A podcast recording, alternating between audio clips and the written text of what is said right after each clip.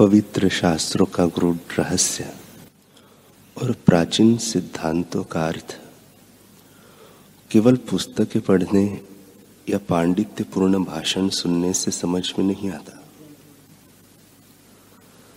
जो भाग्यशाली शिष्य गुरु के साथ आजीवन रहकर उनकी सेवा करते हैं और गुरु के प्रति आदर तथा भक्ति भाव रखते हैं, उनको तत्वमसी अहम ब्रह्मास्मि।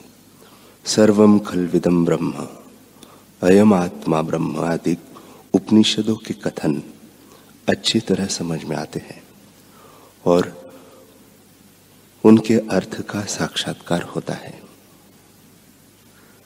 गुरु कृपा आत्मा का अंतर्दर्शन कराती है। अनेक बार की विनती और कठिन कसौटी के बाद ही सदगुरु अपने विश्वसनीय शिष्य को उपनिषद की विद्या प्रदान करते हैं।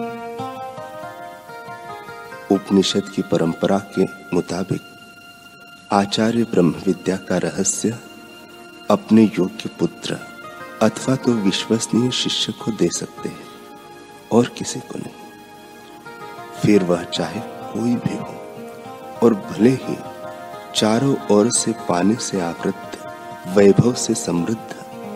सारी पृथ्वी गुरु को देने के लिए तैयार हो तो भी। आचार्य यदि वेदांत का सच्चा अर्थ जानते हो और जीवन की विभिन्न अवस्थाओं में उसे किस प्रकार लागू किया जा सकता है, यह समझाते हो तो एक बालक को भी वे वेदांत सिखा सकते हैं। जो मुक्तात्मा पावनकारी गुरु है, वे शांति और आनंद स्वरूप है। वे समदृष्टि वाले और स्थित प्रज्ञ है। उनके लिए मान, अपमान, स्तुति, निंदा, सुख, दुख समान है। वे काम, क्रोध, लोभ, मद और मत्सर से मुक्त है। उनको रुचि अरुचि नहीं होती। उन्हें कोई आसक्ति नहीं होती। वे बालक जैसे निर्दोष, फिर भी ज्ञान के भंडार हैं। अपनी उपस्थिति मात्र से, या कृपा दृष्टि से ही शिष्यों के संशय दूर कर सकते हैं।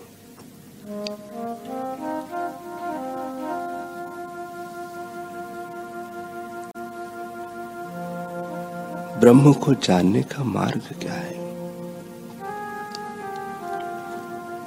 एक बार आनंदमयी माँ शाम को गंगा किनारे टहल रही थी। वहाँ स्थानीय कुछ महिलाएँ थी, जिनमें से एक ने आनंदमयी माँ के साथ कुछ देर तक चर्चा की और प्रश्न किया कि इस दुनिया में रहते हुए ब्रह्म को कैसे जाना जा सकता है? माँ ने हंसकर कहा, दुनिया है तब ब्रह्म कहा? जब तक दृष्टि सृष्टि है, तब तक ब्रह्म की धारणा नहीं की जा सकती। जब ब्रह्म का साक्षात्कार होता है, तब दुनिया नहीं रहती, केवल एक ब्रह्म ही रहता है। उस महिला ने उपनिषद के दो एक श्लोक सुनाए। माँ हंसती हुई बोली, अरे, यह तो सब जानती है। अपने शरीर की तरफ़ इशारा करते हुए कहा, यह शरीर तो यह सब कुछ नहीं जानता। इस शरीर ने पढ़ना लिखना कुछ नहीं सीखा।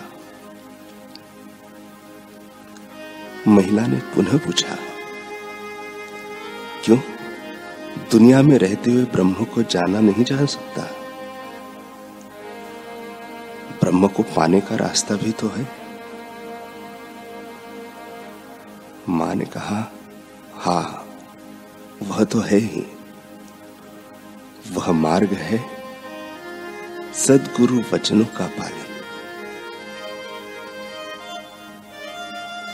महिला के जाने के बाद माँ ने कहा मन, बुद्धि द्वारा ब्रह्म को जानने की कोशिश करने से इस तरह ही होता है।